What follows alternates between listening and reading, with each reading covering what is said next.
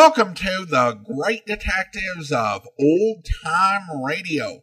From Boise, Idaho, this is your host, Adam Graham. If you have a comment, email it to me, box13 at greatdetectives.net. Follow us on Twitter at Radio Detectives and check us out on Instagram, instagram.com slash great detectives. As you're making your holiday travel plans, remember JohnnyDollarAir.com. JohnnyDollarAir.com is a Priceline affiliate link. So if you purchase through there, part of your purchase supports the great detectives of old time radio at no additional cost to you. So remember when making your travel plans, check JohnnyDollarAir.com first. Now it is time to wrap up this week's Yours Truly Johnny Dollar serial. The original air dates are May 23rd, May 24th, and May 25th of 1956. It's the Tears of Night Matter episodes 3, 4, and 5. From Hollywood, it's time now for. Johnny Dollar. I'll take that, wise guy. Mr. Frankie Scanlon. Yeah. Yeah, yeah, I'll tell him. What was that you yelled on the phone? You heard it. I heard you say Johnny Dollar. I told you a long time back I wasn't Hillary Fuchs. You told me a lot of things. If I'm going to see Costigan, trot him out. Just open the door and walk right in. I'm right behind you, see? Hello, Sam. Johnny. Johnny Dollar. What's he doing here, Frankie? You you mean this isn't Fuchs? Get out of here. Get out of here before I throw something at you. You heard the man, Frankie. Blow. No, sit down, Johnny. I won't bother shaking hands. You tried to put me in jail the last time we met.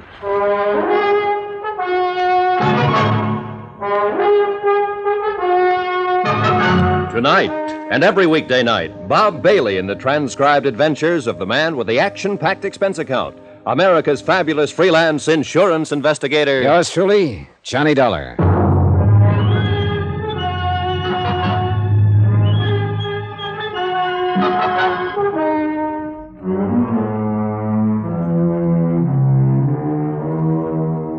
Expense account submitted by Special Investigator Johnny Dollar.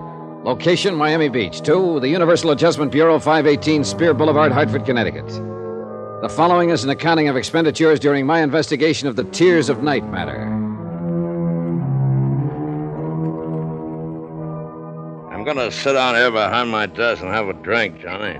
And while I'm having it, I'm going to ask you a question. Save your breath. I'll answer it anyhow, Sam. Sam Costigan sat hunched behind the big mahogany desk, glaring at me with a pair of small pig eyes half hidden in a beefy red face. Both hands rested out in front of him, flat.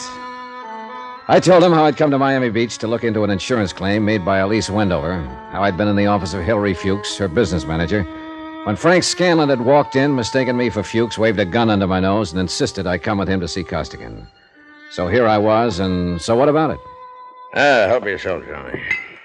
Well, that's a pretty nice joint, Sam.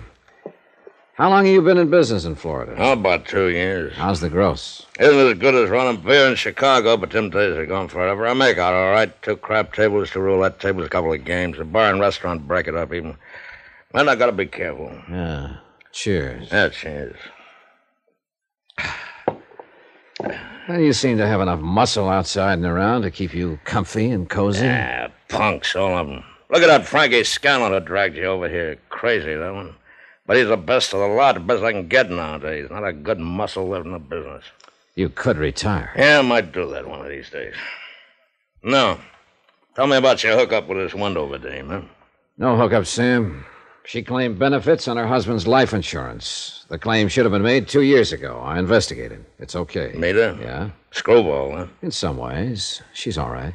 Well, maybe it's as good you're here as this Fuchs guy. I wanted him to handle some business of hers, but uh, maybe you can handle it. Yeah, you ever see this before? No. Oh, it's a little bit of necklace called the Tears of Night. It's worth a big hunk of cash. These four diamonds are good stuff. Your friend Miss Wendover left it here a week or so ago when she wanted for a plunge at the roulette table. Anything to say? It's a very pretty necklace, Sam. Okay. We both know she's screwy, a widow with a lot of dough, and a boyfriend named Teddy. Teddy Davis. He paints. Well, she sent me a check for the five G's she lost that night, and I wanted Fuchs to take this thing back to her, but now I got you instead. I want you to take it to her, huh? How about it? Is that all? That's all. I got my dough, she gets her tears of night back. I couldn't trust any of my punks with it, and I don't like to be seen in public, so uh, you just take it back, huh? It's very simple. Why? Don't ever go on the stage, Sam. Why not? You can act, but you can't lie. You just can't lie at all. And it takes a good liar to be a good actor. Now that you've told me how simple it is, suppose you give me the unexpurgated sequel. All right, so a check bounced. Oh, stop it, Sam. She can't issue a check without a countersignature by Hillary Fuchs. He hasn't issued one check on her account since he took it over ten days ago. So if this thing is hers, explain it all to me, will you? The way it is. I want another drink. Yeah, you're right, Johnny. There wasn't any check. Miss Wendover called me a couple of hours ago and said if I didn't have this thing back to her tonight, she'd call a load of cops and come out and tear this joint apart. She sounded like she'd do it, too. I mean, well, you, you met her. You, you can't tell what she'll do from one minute to the next. Screw her, you know? Not so screwy if she dropped 5000 and left that. And now she gets it back for nothing. I just want to get it off my hands. She came out here with a cop, I'd be closed for the season, and I'm getting old. You know, you know where she lives? Mm-hmm. I was there earlier tonight. Here, take the ice store, and I'll chalk it up to experience, huh? Then you can grab a cab back and come on back out here, and I'll see that you have a good time on the house. How about it? I'll take it to her, but I won't come back here, Sam. Oh, Scanlon, Feely, them guys, huh? They worry you? You do. What? I don't believe your last story either. The only thing I believe is that this is Mrs. Wendover's necklace. So I'll take it to her. Sam, Yeah. you better get someone beside Feely at that table after this. You're telling me. You're telling me. He was mopping his face when I closed the door and went downstairs. By that time, the customers had started to roll in.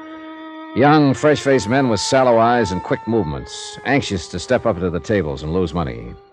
Women in strapless dresses, anxious to show off their newest suntans and help whatever man they were with lose money. Old men, old women, dressed to the teeth.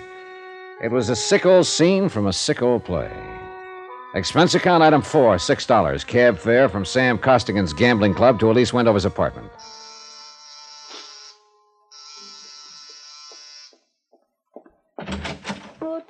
Thought you'd never get here. The performance begins at 10 o'clock, and you know how the traffic is, and if we're going to have a bite to eat. You aren't Teddy at all, are you? I'm afraid not, Mrs. Wendover. Where's Teddy? I don't know. Oh. What are you looking at? Your throat. Really, Mr. Mr. Dollar, Johnny Dollar. I met you in Hillary Fuchs' office. We talked here later on. Remember? Of course I remember. Well, really, Mr. Dollar, I'm only waiting for Teddy to come by so we can make the first show at the plaza. I better telephone him, don't you think? Yes, you do that. Good night, Mr. Dollar. The white ermine cape she was wearing and the black strapless thing needed a final touch. She had it. A diamond necklace. In fact, the tears of night, the one I had in my pocket, was hanging around her lovely neck. Downstairs in the good light of the lobby, I snapped open the necklace case. Mortuus it read, House of Jewelry. A gloomy word with a gloomy address. The sign on the window of the House of Mortuus gave a phone number in case of emergency. Item six, ten cents, one phone call about my emergency. I made it vague to Mr. Mortuus that thousands of people might die before six o'clock in the morning unless I could talk to someone about a piece of jewelry. It went over. Item seven, fifty cents, cab fare to the Sandy Beach Hotel on the less expensive side of Miami Beach. You find me a bit indisposed, Mr. Dollar, but on the phone you said it was a matter of jewelry. Therefore, Hannibal Mortuus is at your service. Now then, sir, what is so urgent? I came to ask you about a diamond necklace. I found your name stamped on the inside of the case. House of Mortuus, a most respected name in diamonds as well as all the lapidary arts. Most respected. Fine jewels and the name Mortuus are. Oh, I do beg your pardon. Continue, Mr. Dollar. I want you to take a look at this. Hmm. And how, sir, do you come in possession of the tears of night? A man named Sam Costigan, who runs a gambling club, asked me to deliver it to a lady named Elise Wendover. Do you know her? A lovely body propelled by a ridiculous mind. This matter you have just described bears me out. For shame, such conduct. A gambling house. The tears of night a pawn. Blech. Then this is the real thing. It isn't phony. Mr. Dollar, I'm a gemologist. The House of Mortuus. Of course it's real. Take a good look. When an artist creates a dazzling thing of beauty such as this, would he be so unlikely as to forget the time, the patience, the agony of his creation, eh? eh? See here, look here, under the light. Four weeks, Mr. Dollar, four weeks working night and day just to drill that anchor for a simple molding. But ah, see how each stone is carefully mounted to capture every single pinpoint of light. Beautiful, beautiful. An incomparable masterpiece. And for the money. Well, I'm just curious, Mr. Mortuus. How much money? About $10,000 on the wholesale market. What did Noah Wendover pay for it? 25000 I saw another one just like it tonight. Uh, Ridiculous.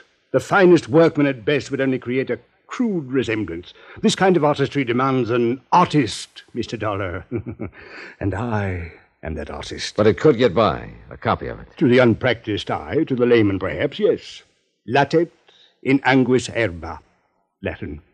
Yeah, well, all I know is Agricola. A snake in the grass, eh? Something wrong? Yeah, mildly put. Something wrong, yes.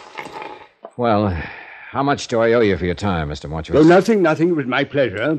You know, glancing at that again reassures me of the value and dignity of my work.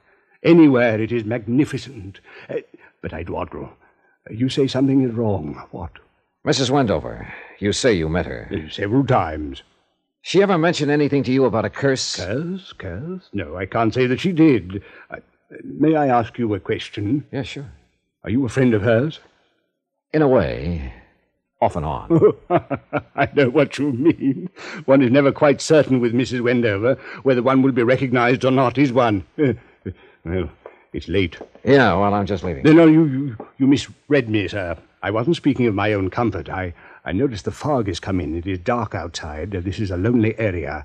Uh, that is a valuable object. Are, are you armed?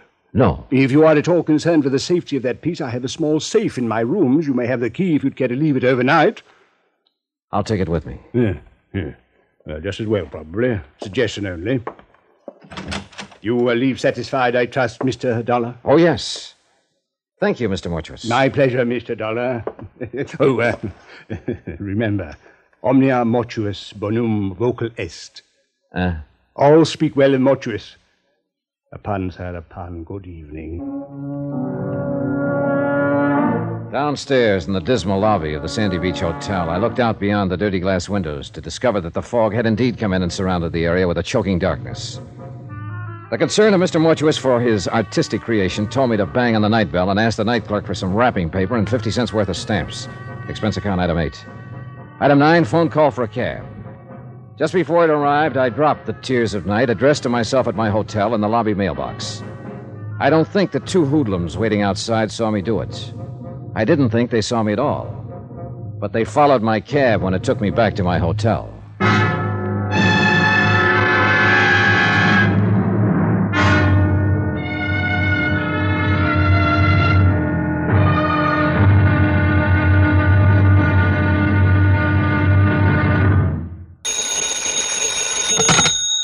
Johnny Dollar. Your number is ringing, Mr. Dollar. Oh, thanks.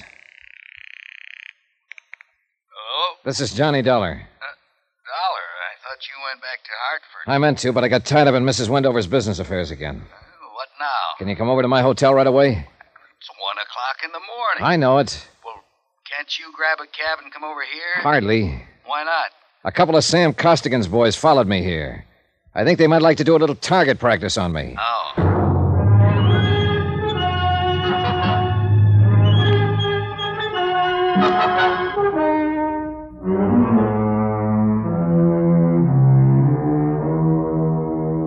Expense account submitted by Special Investigator Johnny Dollar to the Universal Adjustment Bureau, 518 Spear Boulevard, Hartford, Connecticut. The following is an accounting of expenditures during my investigation of the Tears of Night matter. Expenses continued. Items 10 and 11. $10, scotch and soda, plus a pitcher of ice and glasses. I had them filled, chilled, and waiting when Hilary Fuchs knocked on the door of my room. His eyes were still puffy with sleep, and he had a trench coat thrown over his pajamas.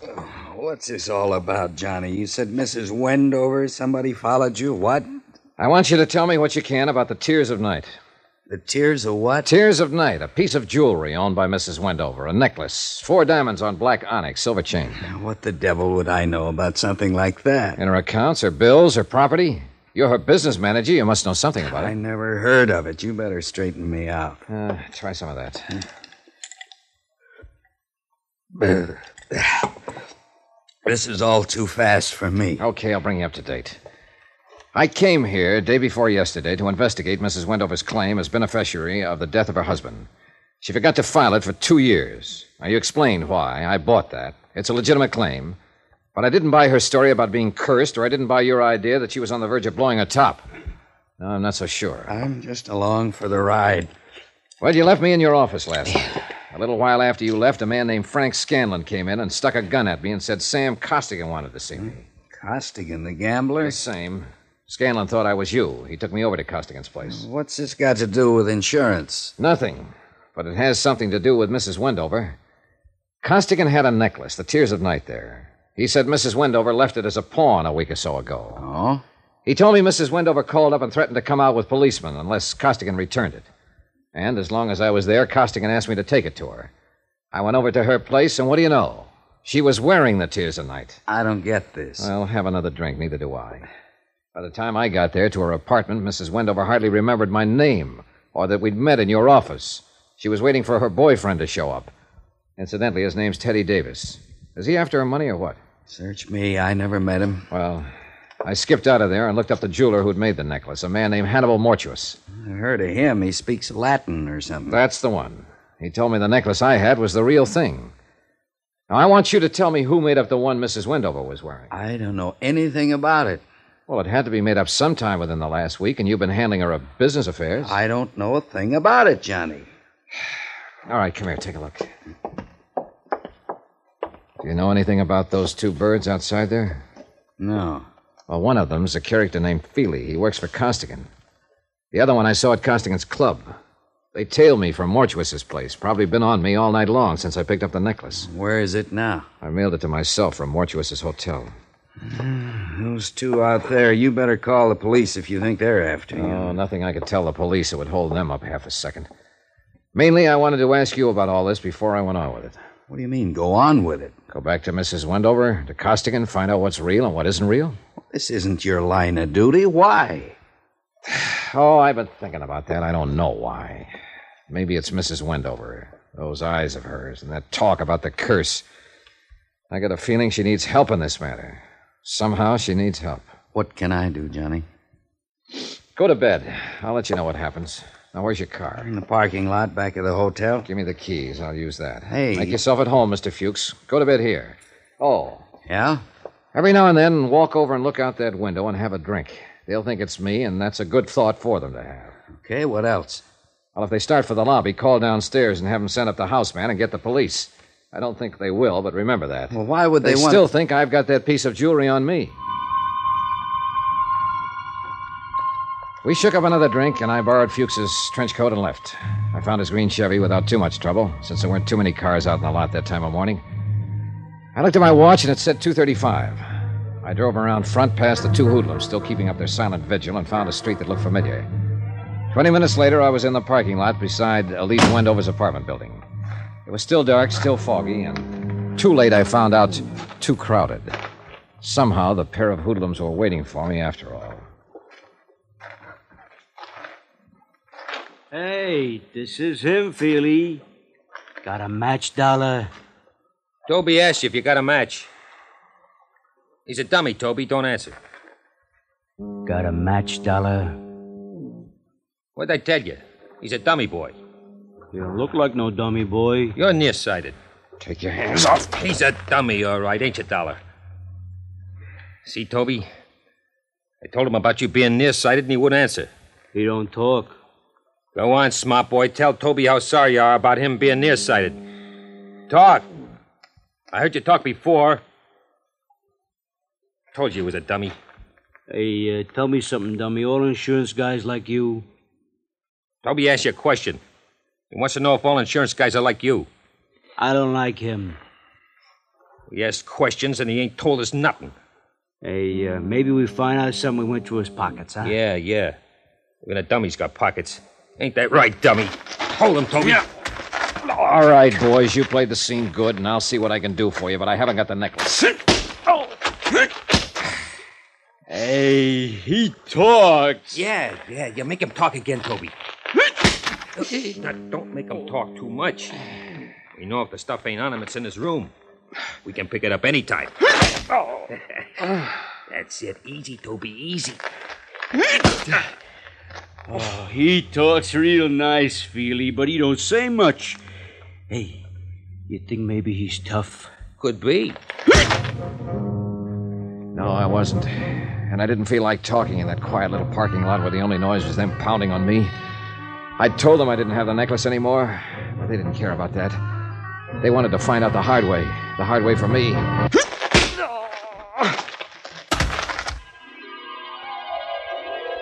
I remember trying to wake up a couple of times. I dreamed I was driving along in a big Cadillac. Frank Scanlon was on one side of me, Sam Costigan on the other.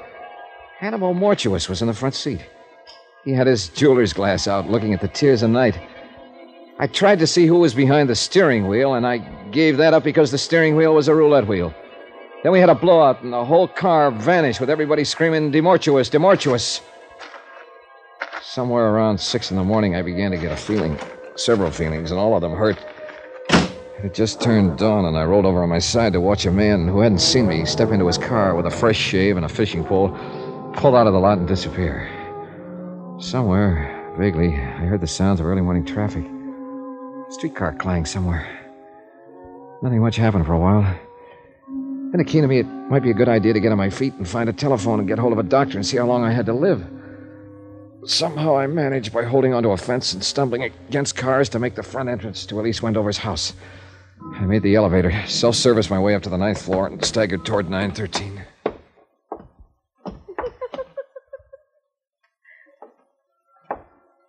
I would have been better off in the parking lot. Elise Wendover was there, sitting in a large chair by the window. She still wore the black strapless dress and ermine piece she'd had on the night before. The drapes were drawn, the door was slightly open. Light from the hall seeped in. She had a telephone on her lap. The receiver was off, held idly in one hand. She looked at me. But she was looking at nothing.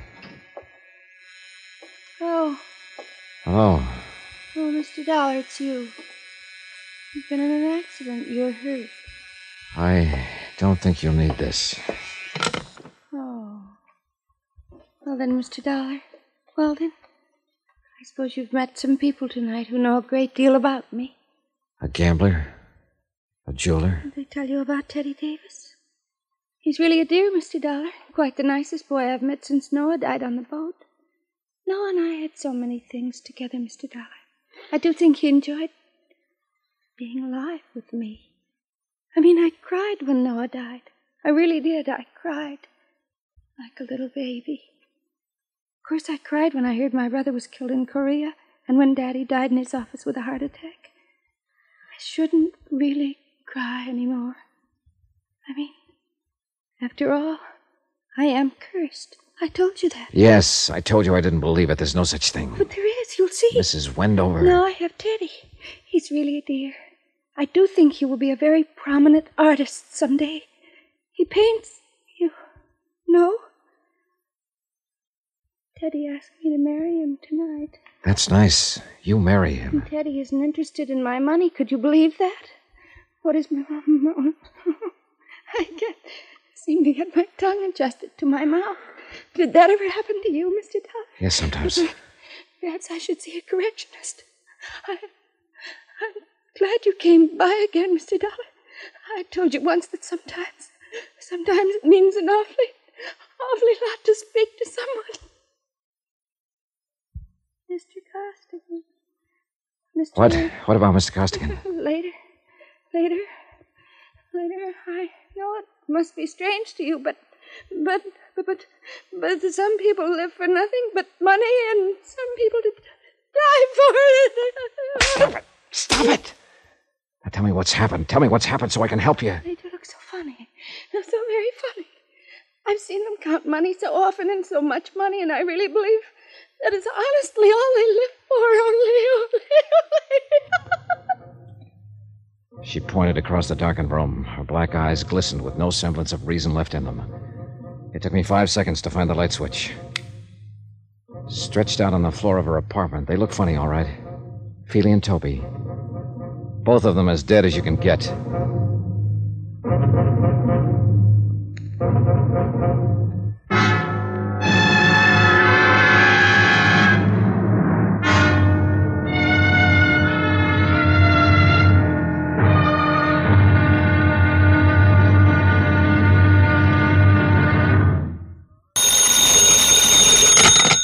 Johnny Dollar. Good morning, darling. Hello, hello. We should get married today. Is your name Teddy Davis? What?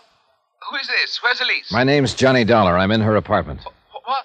Hey, what? Now listen to me. I'm an insurance investigator, and there've been a couple of murders here. Murders? In Elise's apartment? She's going to need you and all the help she can get to bring her out of it. Mostly you. I've called homicide, and they're on their way, and it might be pretty rough for her. I'll be right over.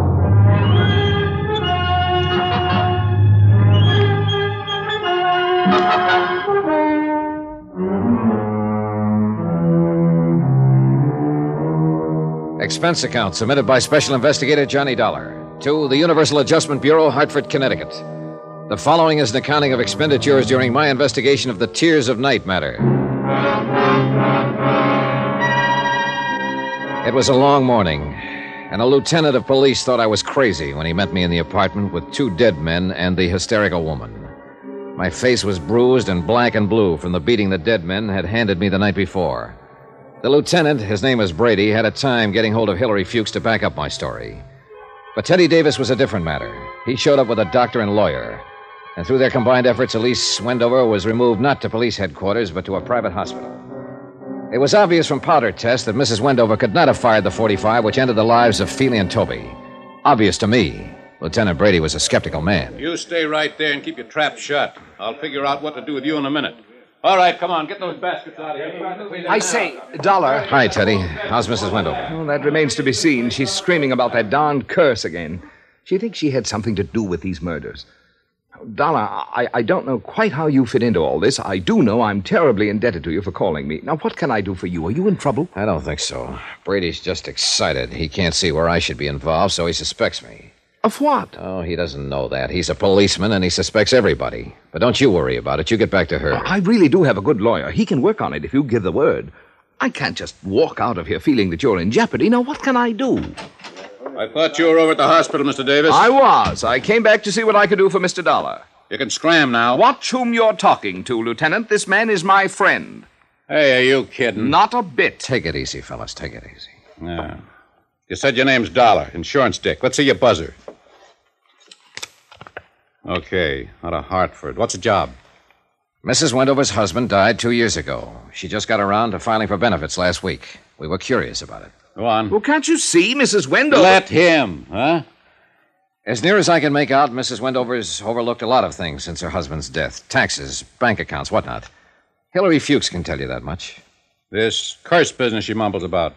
Well, she lost her husband. Before that, her brother, killed in the war, and her father before that. You know, you don't seem to pay much attention. I I'm explained all of it. I'll pop you in the cooler if you open your mouth again, Mr. Davis.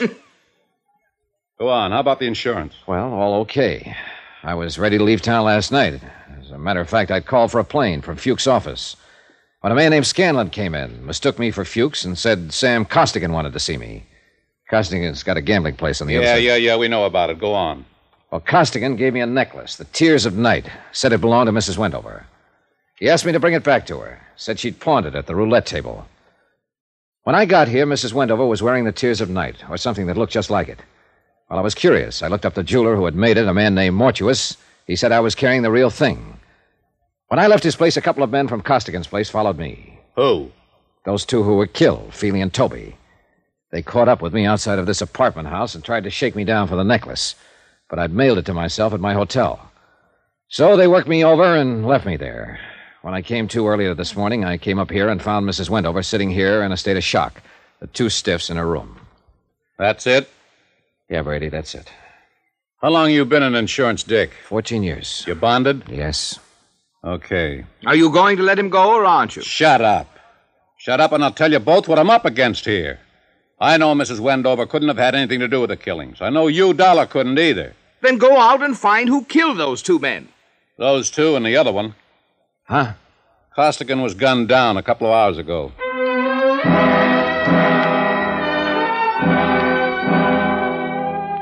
About three o'clock in the afternoon, Brady released me, and Teddy Davis drove me back to my hotel. The clerk at the desk looked at my bandaged face and turned eight shades of white when he handed me my key. I thanked him and told him I'd kept a date with a Barracuda. I was feeling kiddish, also a little dizzy and a little tired. I was looking forward to a hot shower and ten hours sleep when I walked in my room. Ah, Dollar, I've been expecting you. Come in, sir, come in. Well, hello, Mr. Mortuus. Uh, I've been uh, amusing myself with this pocket chess set of yours. Mexican, eh? Sit down, sit down. You've had a hectic night. Your boys were pretty rough, Mr. Mortuus. Philly and uh, Toby, uh, two men of another world, Mr. Dollar, not of our world. Allow me to apologize for their actions. I want more than an apology. They almost beat me to death. And so unnecessary, too. You know, I underestimated you, Mr. Dollar. Such an ingenious method of protecting the tears of night. Why, sir, by the simple expedient of placing it in an envelope and mailing it to yourself from my hotel lobby, you hired as guardians the entire United States Postal Service, not to mention the armed forces. Yeah. Want one of these? No, no, no, thanks. I'm one of those faint hearted persons who cannot abide liquor until after six in the afternoon. What happens now? We wait for the mail. We do, huh? Precisely. Then while we're waiting, maybe you'll be kind enough to tell me about the double cross. if you can bear my vanity, Mr. Dollar, I, I have invented a new word, triple cross. It has a ring to it, eh? that sounds likely.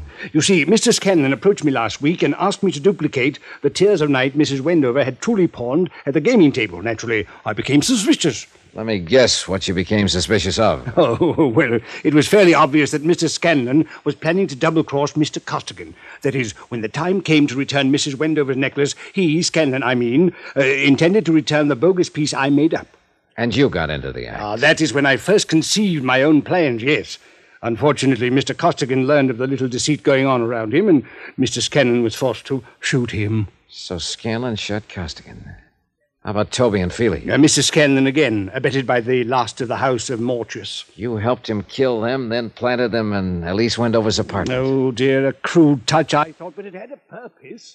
With two cadavers in her living room, she was very unlikely to discuss her bogus necklace with the police, and I doubt very much if she knew whether she was wearing the original or an imitation. Flighty girl. That's the lousiest thing the House of Mortuus ever did.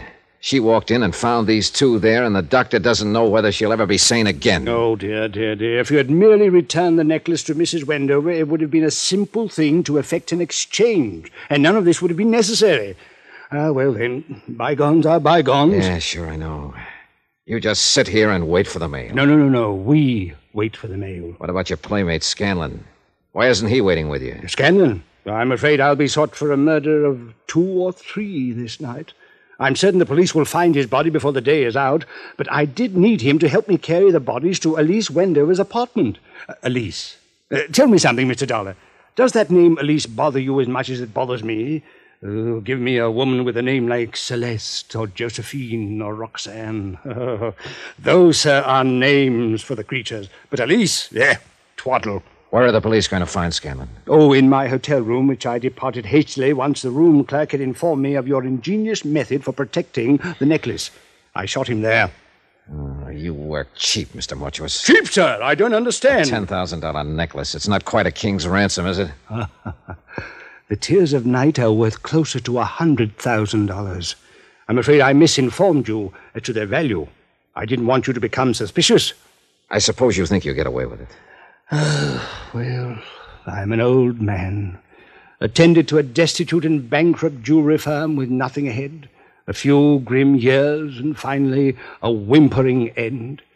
Requiescat in pace. There. Live. That's what I want to do. Live. And this is my opportunity to live like a king.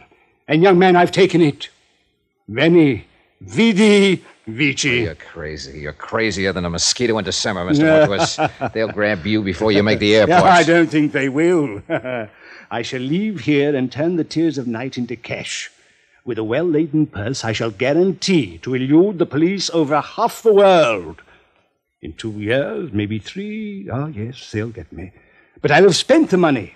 And what more could a man ask than a perfect fulfillment of all his wishes, eh? I ask you, sir, as one gentleman to another, what more could a man ask? I... Cautious, Mr. Dollar. I do shoot well. Answer it. Tell them to go away. I'll be right beside you. All right. Open it. One side, Dollar. I got a gun. Scanlon! I thought I'd find you waiting for the mail. You dirty. You didn't do such a good job on me. Caution, Mr. Scanlon. I have a gun, too. I'll last long enough to let you have it. Your loss of blood has made you groggy, Mr. Scanlon. Uh, but still good enough. Scanlon rolled over and lay still.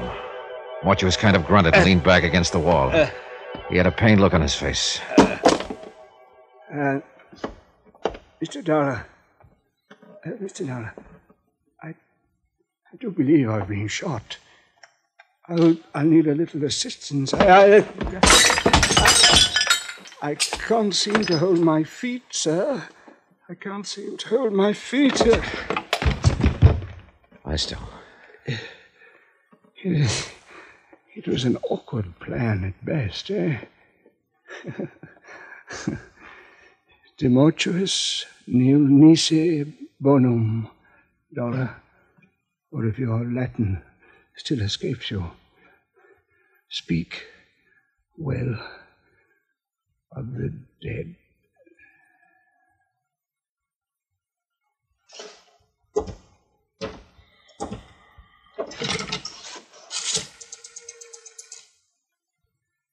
Let me have the police.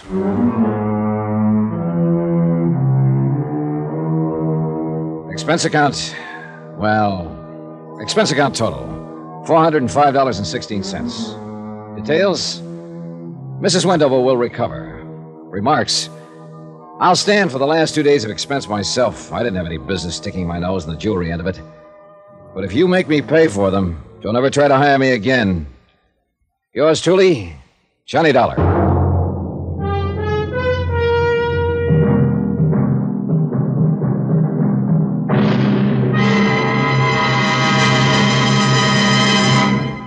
Here's our star to tell you about next week's intriguing story. Next week, the matter of a reasonable doubt. A case of many doubts, and believe me, all of them are most unreasonable. Join us, won't you? Yours truly, Johnny Dollar.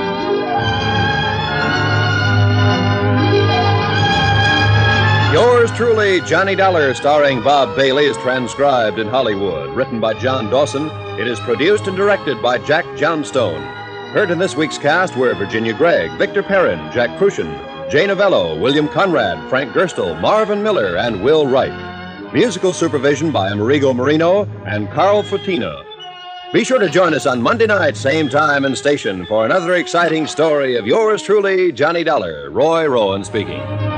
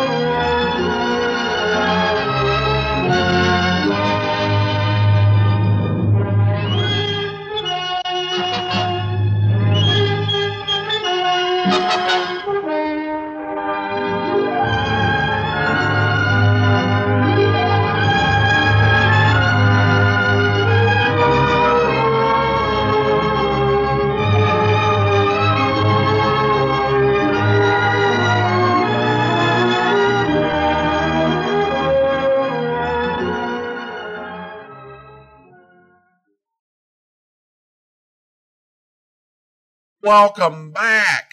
Johnny's note at the end of the story acknowledging that Universal Adjustment Bureau didn't technically owe for much of the expense account uh, in regards to the jewels, but that he wouldn't handle a case for them again if they tried to make him pay for it says a lot about Johnny's relationship with the insurance companies.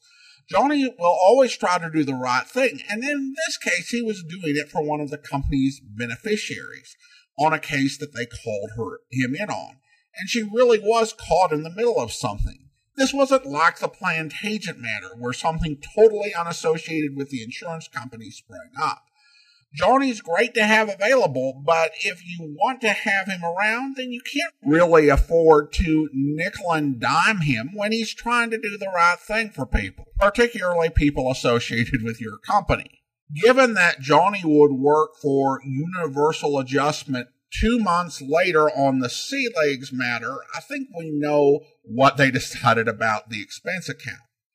The last three and a half episodes of the story became very hard boiled. The basic story uh, was told eight years previously on Jeff Regan Investigator with Jack Webb in The Diamond Quartet, and then was adapted in 1949 into a Sam Spade story, The Tears of Night Caper with Howard Duff, which we played back in March. The basic story elements of this can really be found in those two episodes. Interestingly, in the Jeff Regan episode, William Conrad played the gambling house owner as he did in this story, uh, though in that uh, original script, the character was named Daly. The name Mortuus was lifted directly from the Sam Spade script because it was the perfect name for the character. There's a case to be made that the Tears of Night matter merely puts an insurance frame around a hard boiled detective story. I personally think is a bit more than that. It added more of a sense of drama and realism with all the time we ended up spending with Mrs. Wendover. If there's a flaw, and it's debatable even whether it's a flaw with many hard boiled radio stories, it's the degree to which the horrible actions of the villains often have almost no emotional impact on the audience. You can have a story where four people died, and as a listener, you're kind of like, well, big deal. Uh, the stories can get buried in their similes and styled languages, and crooks being beaten up and handing out beatings that you don't really form any emotional connections. Now, as to whether that's a flaw, it's debatable because in some ways it makes it just really easy escapism. But this approach really was not that popular by the time you get to 1956. And what Tears of Night Matter does is uh, it really gives some emotional weight to the events. Like you really feel how evil, cruel, and selfish Mortuus's actions were and that helps you to really sympathize with his victim in a way that I don't think you really feel in the first two stories. Ironically, I think it also makes you feel less sympathetic and might have been the case when this sort of Sidney Greenstreet esque character shuffles off his mortal coil in the other two stories. Speak well of the dead. Yeah, sure, that's going to happen.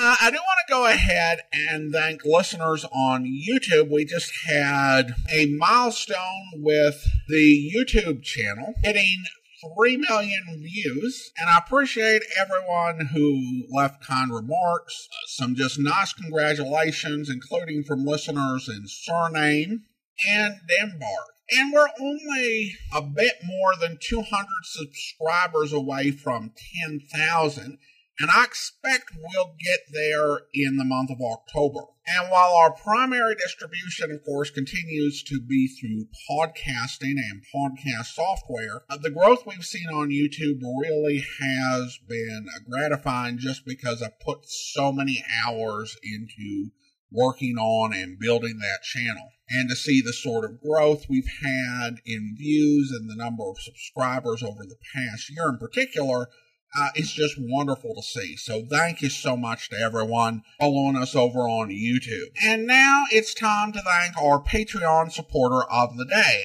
And because it is the first Friday in October, we are thanking the Patreon supporter who has been supporting us for five years this month. So thank you so much to Susan. Susan uh, has been supporting us since October 2018, currently supporting the podcast at the detective sergeant level of $7.14 or more per month.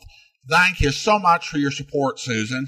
And that will do it for today. If you're enjoying this podcast, please follow us using your favorite podcast software. And if you are listening to the channel, please subscribe to the channel and you can help us reach 10,000 subscribers if we're not already there yet. And of course, like the channel, mark the notification bell, all those great things that so many people have done to help our channel to grow. We'll be back next Tuesday to begin another Yours Truly Johnny Dollar serial. But join us back here tomorrow for Dragnet, where. I can't understand it. Ever since Juanita's been away from home, she she's written twice a week regularly. When's the last time you heard from her? The last letter I have is postmarked November 2nd. You know how it is, Sergeant.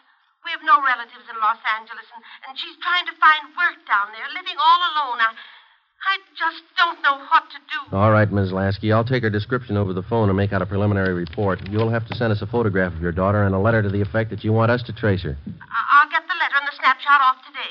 Now, what's your daughter look like? What's her full name? Juanita Marie Lasky. L A S K E Y. No, no, no, no, no, no E. All right. Her age, weight, and height. She was 26 last July 10th, 128 pounds, and about my height. Well, how tall are you, Ms. Lasky? Oh. I hope you'll be with us then. In the meantime, do send your comments to box13 at greatdetectives.net. Follow us on Twitter at Radio Detectives and check us out on Instagram, instagram.com slash great detectives. From Boise, Idaho, this is your host, Adam Graham, signing off.